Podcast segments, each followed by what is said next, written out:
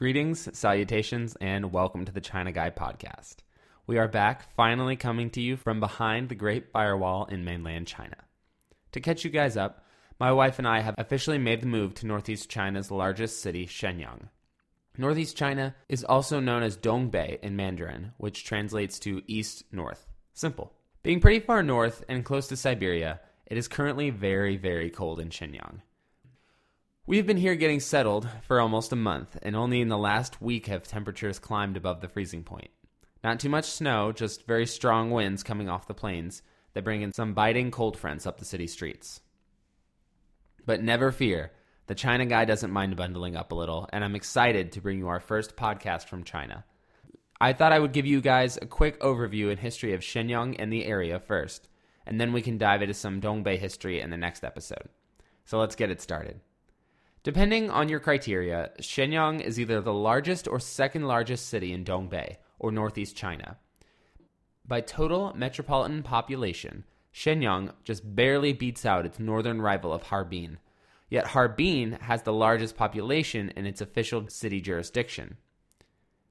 But for our own purposes, we are going to say Shenyang is the largest city in Dongbei. With an urban population of 6.1 million souls, roughly the same size as Dallas Fort Worth, Shenyang is no small town. Yet it sees fewer visitors than larger Chinese metropolises like Beijing and Shanghai, leaving the city with a much more authentically Chinese vibe.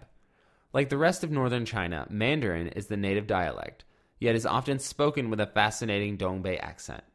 For example, a popular type of grilled meat in China is known as chuan in standard Mandarin, Yet in Shenyang, if you want some of those delicious spicy kebabs, you'll have to ask for chuar. See? Chuan, chuar.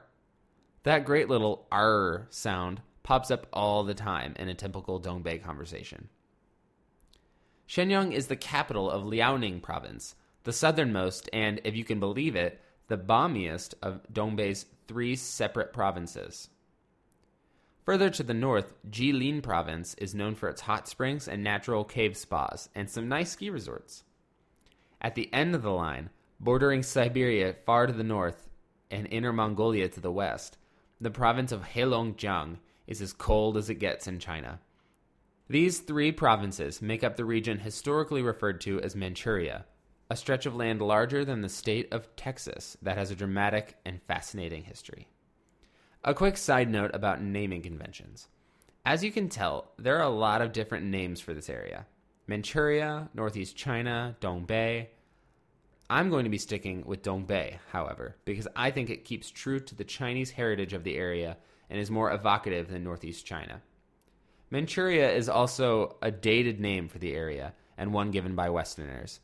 So, for those reasons, we will be sticking with Dongbei from here on out.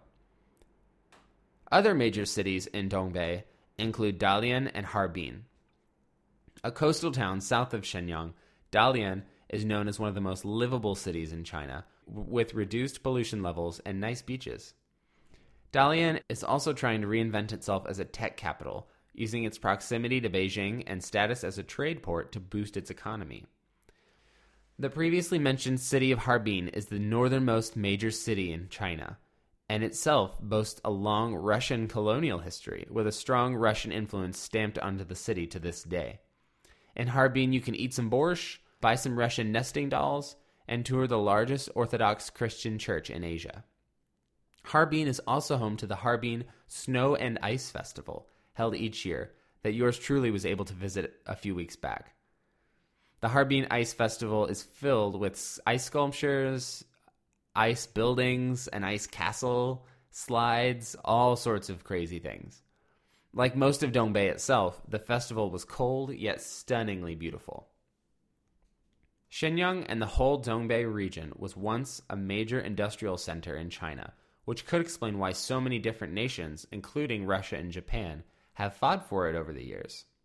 Yet in the 1980s and 90s, the economy in the region tanked and many factories closed, turning Dongbei into a rust belt. This has changed in Shenyang in the past decade, as there have been major revitalization efforts in the city, as well as an influx of foreign automakers interested in setting up plants. Today, Shenyang has recovered from those sluggish times and is once again one of China's major manufacturing cities. Other areas of Dongbei, like Harbin, have not fared so well, unfortunately. While not an international city, Shenyang does possess an interesting mix of nationalities. The proximity to the Korean peninsula has allowed for many Koreans to settle in Shenyang, giving rise to a large Koreatown full of Korean shops, restaurants, and bars. There are also many international students from Asia and Africa enrolled in the universities in Shenyang, and a number of North Americans and Brits working as English teachers. While small enough to maintain that Chinese feel, Shenyang does attract a sizable population of foreign workers. Dongbei has long been central to Chinese history, as many nomadic groups such as the Manchus have lived in Dongbei and attacked China throughout the years. Dongbei was seen as a wild frontier beyond the reaches of the central Chinese imperial government. At the height of the Ming dynasty in the 17th century, a new era of Chinese history would be born on these cold northern plains. In 1625, the Manchu warlord Nurhaci captured the city of Shenyang, established it as the capital of his burgeoning empire, and renamed it, giving it the Manchu name Mukden. After beginning construction on his new palace, Nurhaci continued moving south in his conquest of the Ming dynasty. Once his conquest was complete, the Manchu general moved his capital to the Chinese heartland, abandoning his new palace in Shenyang for the larger model in Beijing. Yet Shenyang still retained importance in the new Qing dynasty as the spiritual center of the imperial family, and many royal treasures were housed in the Mukden Palace, while Qing emperors and their families were often buried in elaborate tomb complexes across Shenyang. Some of these tombs survive to this day, including the tomb to Nurhaci himself and a separate tomb to his successor, Huang Taiji. Each of these tomb complexes, as well as the Mukden Palace itself, have been declared UNESCO World Heritage Sites for their historic value. Not bad for a frontier town. The Qing dynasty would last for centuries, and historians have filled bookshelves with the histories of this period. But like all empires and dynasties that came before, the Qing dynasty would eventually crumble in the early 20th century. In 1914, a few years after this dissolution, Shenyang changed its name from Mukden back to Shenyang. The next few decades were volatile for the city and the region. Dongbei became a haven for warlordism in the power vacuum that ensued after the Qing collapse.